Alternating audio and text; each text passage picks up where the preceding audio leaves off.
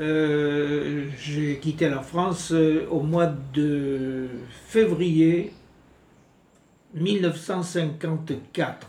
J'ai quitté la France tout simplement parce que mes parents qui tenaient un, commerce de, de vins spiritueux et tout, mon parent, mon grand-père disait ce, sera pour toi Henri, ce sera pour toi.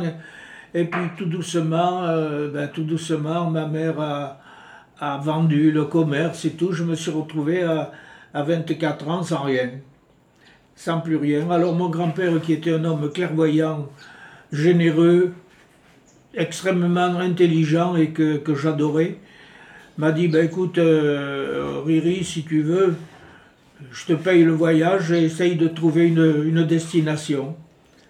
À ce moment-là, ma mère passait des vacances dans un petit village proche d'Orange qui s'appelle Huchot. À l'époque, c'était encore un village pratiquement désert avec une petite ferme par-ci par-là. Et là, je fais la, j'ai retrouvé un copain d'enfance euh, qui lui euh, parlait de ah, j'aimerais partir, j'aimerais partir, j'aimerais. Il se trouvait un peu dans le même cas que moi. Et il me dit Moi, je connais des parents, je connais des gens que ma mère a hébergés pendant la guerre et qui habitent la Nouvelle-Calédonie. Ah ben, j'ai dit Voilà, hein, si on allait en Nouvelle-Calédonie. J'ai sauté dans, mon, dans, le, dans la petite bibliothèque qui restait de mes, de mes, de mes études primaires, je suis tombé sur ma géographie d'enfance, regardé dans la Nouvelle-Calédonie, Tahiti d'abord, euh, Nouvelle-Calédonie, et je me suis dit, ben c'est là, il faut... Et nous, un jour, au mois de février, oui, février, puisque je suis arrivé en mars, après 48 jours de voyage, je me suis retrouvé à Nouméa. J'avais à ce moment-là 24 ans. 24 ans et je suis venu par le bateau qui s'appelait le Tahitien. Il y avait à l'époque trois bateaux comme ça, le, le Tahitien, le Calédonien et le Polynésien. Voilà, j'étais sur celui-là. C'était sont des, cargos, des cargos mixtes qu'on appelait, qui prenaient 100 euh, ou 200 passagers seulement échelonnés en les classes les plus basses, la quatrième classe, la troisième, la deuxième et la première. Et j'étais dans la dernière, bien sûr, parce que mon grand-père, il m'a bien payé le voyage, mais il ne pouvait pas payer le voyage en première. Hein. Enfin, en première, je dois dire que j'y étais, souvent parce que un jour, par curiosité, je me suis, permis d'aller jusque sur le pont des Premières, et là, à un moment donné, c'était désert ce jour-là, c'était peut-être 2 heures de l'après-midi, les gens faisaient la sieste. Je me suis retrouvé dans une grande pièce, un grand salon, et au milieu de ce salon, il y avait un magnifique piano. Et là, je me suis mis au piano, je me suis mis à jouer. À ce moment-là est arrivée une dame. Je ne pouvais pas me jouer ça, puis une heure après, c'était une deuxième dame, une troisième dame, et toute sa dame venait boire le thé. Alors c'était la femme du colonel gendarmerie, c'était la femme du, du, de l'ingénieur des postes qui venait installer le, le téléphone, euh, le téléphone automatique à Nouméa. Disons c'était la high society. De, à ce moment-là, on, même ces gens-là ne prenaient pas l'avion pour un oui, pour un non, hein, on venait tous par bateau. Et voilà, alors le voyage a duré 48 jours ça a été un voyage assez, assez agréable parce que, bon, bien qu'en étant euh, dans le fond, le matin, je montais, j'allais, on avait droit quand même à la piscine, je, euh, on jouait sur le, sur le pont, on jouait au deck tennis, il y avait des, concours de, de belote, des concours, je jouais de la guitare aussi. Alors, euh, j'animais un peu les soirées, j'avais un petit copain qui faisait son qui était venu pour faire son service militaire, un Antillais, qui jouait divinement bien de la clarinette. Et à tous les deux, on faisait, euh, on faisait un orchestre. Donc j'ai fait un bon voyage en définitive. Euh, euh, première escale à Alger. Alger, j'étais impressionné à Alger. Quand je suis arrivé à Alger, je me suis mis au bastingage d'abord avant de, et je regardais le quai. Sur des centaines et des centaines et des centaines de mètres, ce n'était que des barriques de vin. Des barriques de vin qui ont été embarquées justement pour la Calédonie, pour Tahiti, pour ça. J'étais impressionné. Mais des belles barriques en bois à ce moment-là. C'était pas, euh, on n'avait pas affaire au, au, au, fût métallique.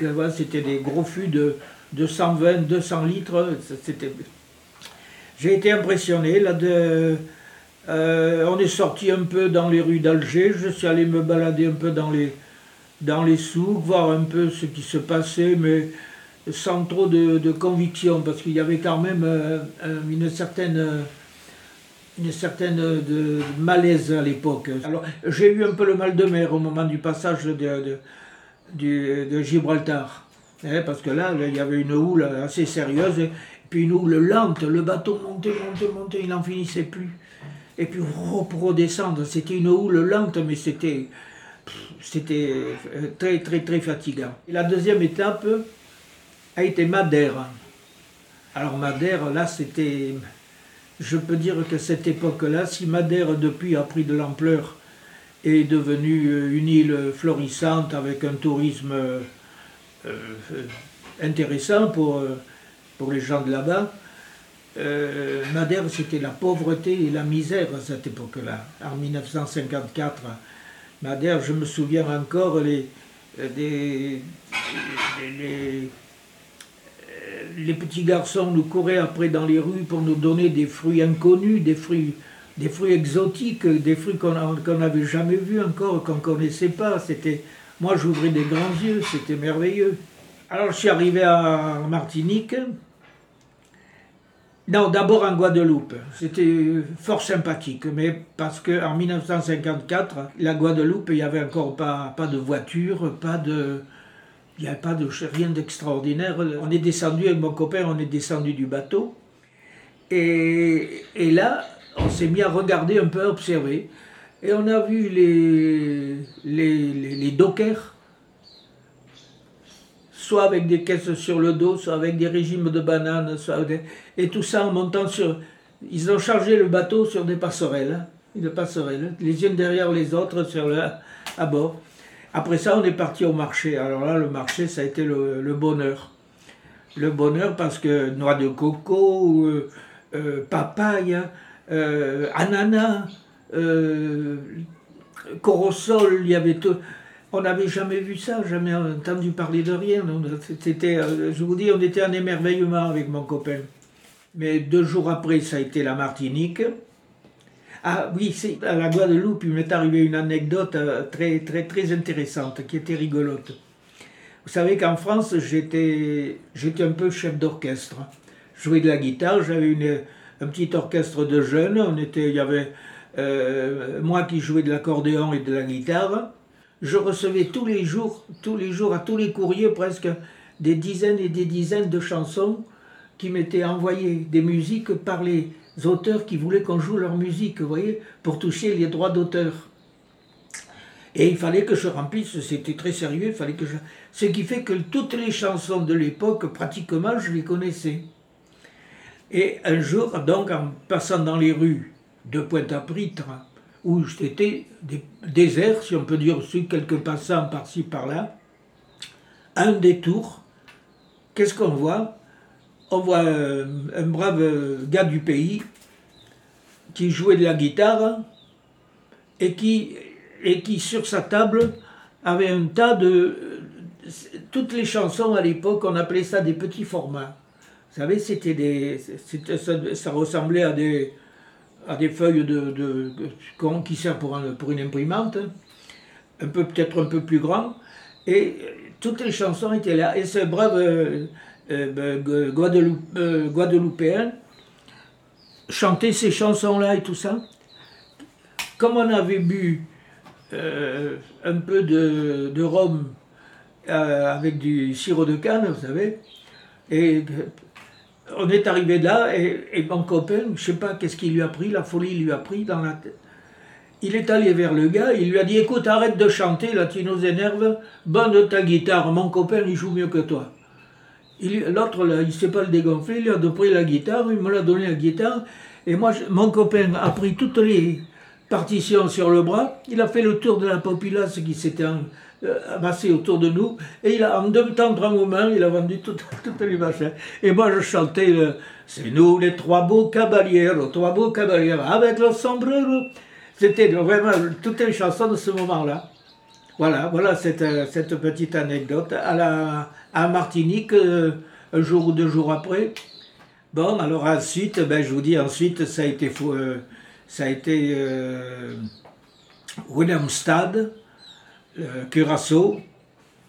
Après Curaçao, donc le canal de Panama, avec ses, ses, immenses écluses. De, de, vous vous rendez compte, il, il, la dimension d'une écluse comme ça pour laisser passer un bateau de la grosseur du Tahitien, c'était énorme. Et moi j'étais là, tout ça tiré par des locomotives, des locomotives à vapeur sur les côtés. Là. Alors là, la traversée dans les marécages, dans les cils, et là, dans une jungle euh, époustouflante, dans une jungle étouffante même. Et là, le bateau se, faufilait, se faufilait jusqu'au moment où il y avait encore, euh, une écluse ou deux, et pas pour monter parce qu'il n'y a, pas la même dimension entre l'Atlantique et le Pacifique.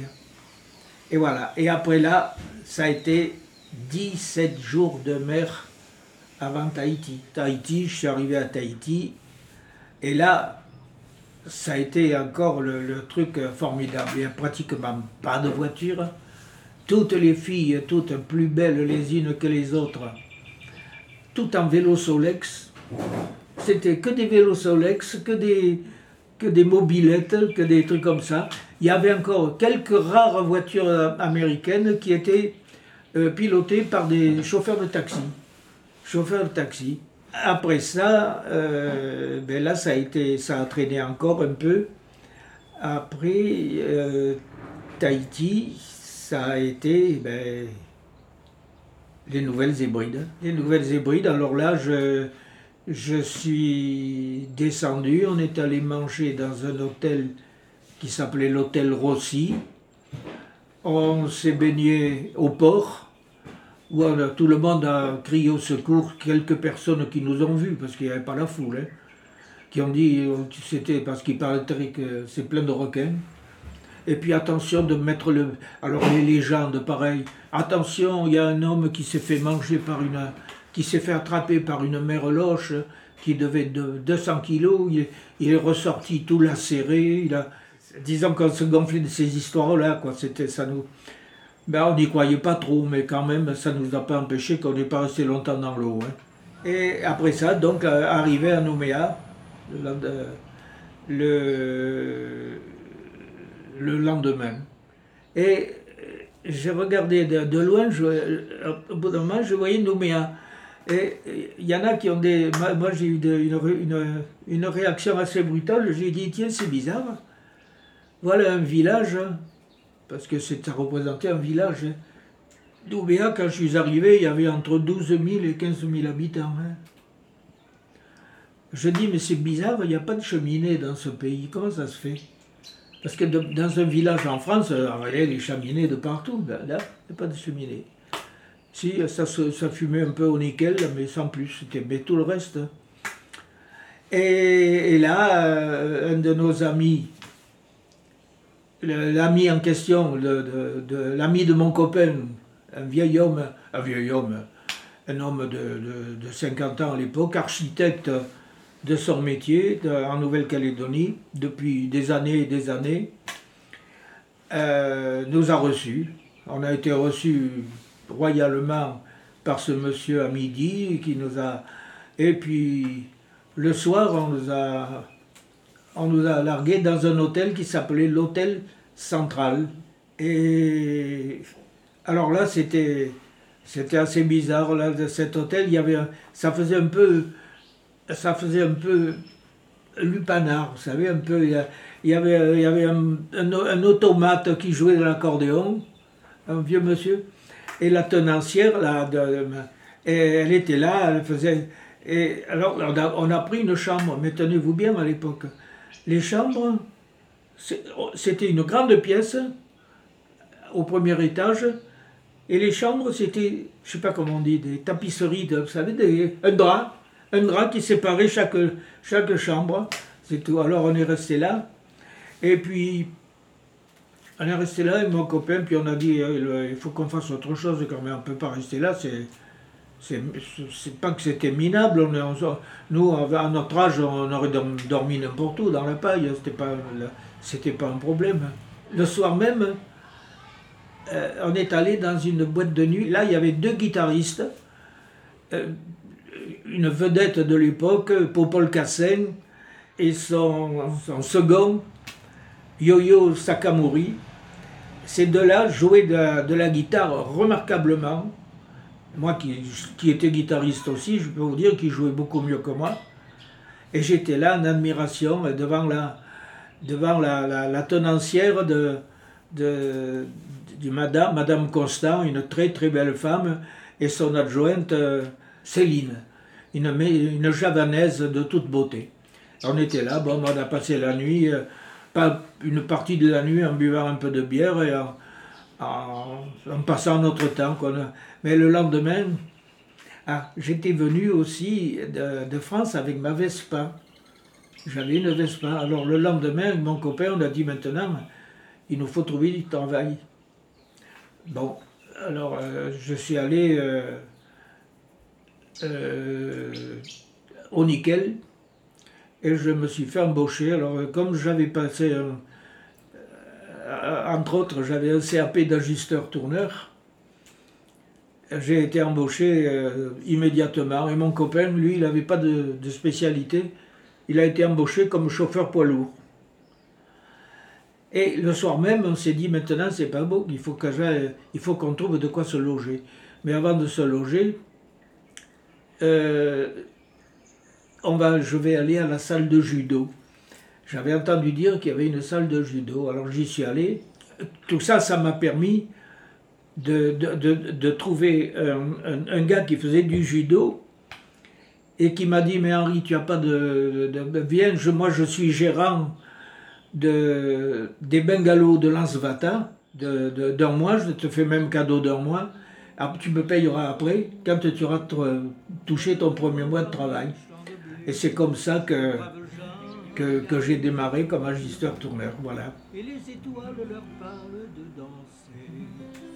Les vieux châteaux perchés au fond du Moyen-Âge semblent guider leur pas. Non, il y a ma est sur la table.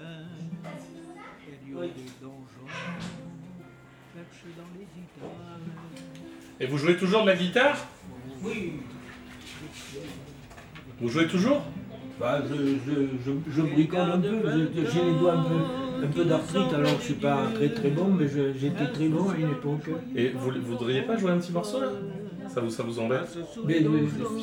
Non, je vais voir ce que je peux faire. Hein.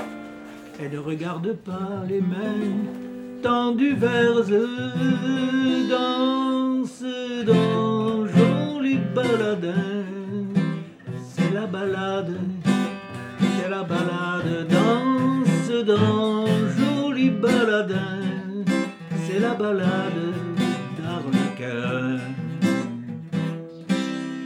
Les baladins qui serpentent les routes, qui sont-ils donc dans leurs grands habits d'or Des vagabonds, des dieux en déroute, ils n'ont que des chansons pour seul trésor quand ils n'auront plus soif, ayant bu à la brume, ils danseront nu-pieds sur des fils enchantés, que ces mille araignées tisseront sous la lune d'une feuille de roue jusqu'aux sapins gelés. Ils sont accompagnés dans leur ronde divine par les enfants du roi. C'est un cortège bleu de mille mandolines, où volent de partout des voiles de mariés. Danse, danse, joli baladin, c'est la balade, c'est la balade. Danse, danse, joli baladin, c'est la balade dans le cœur. La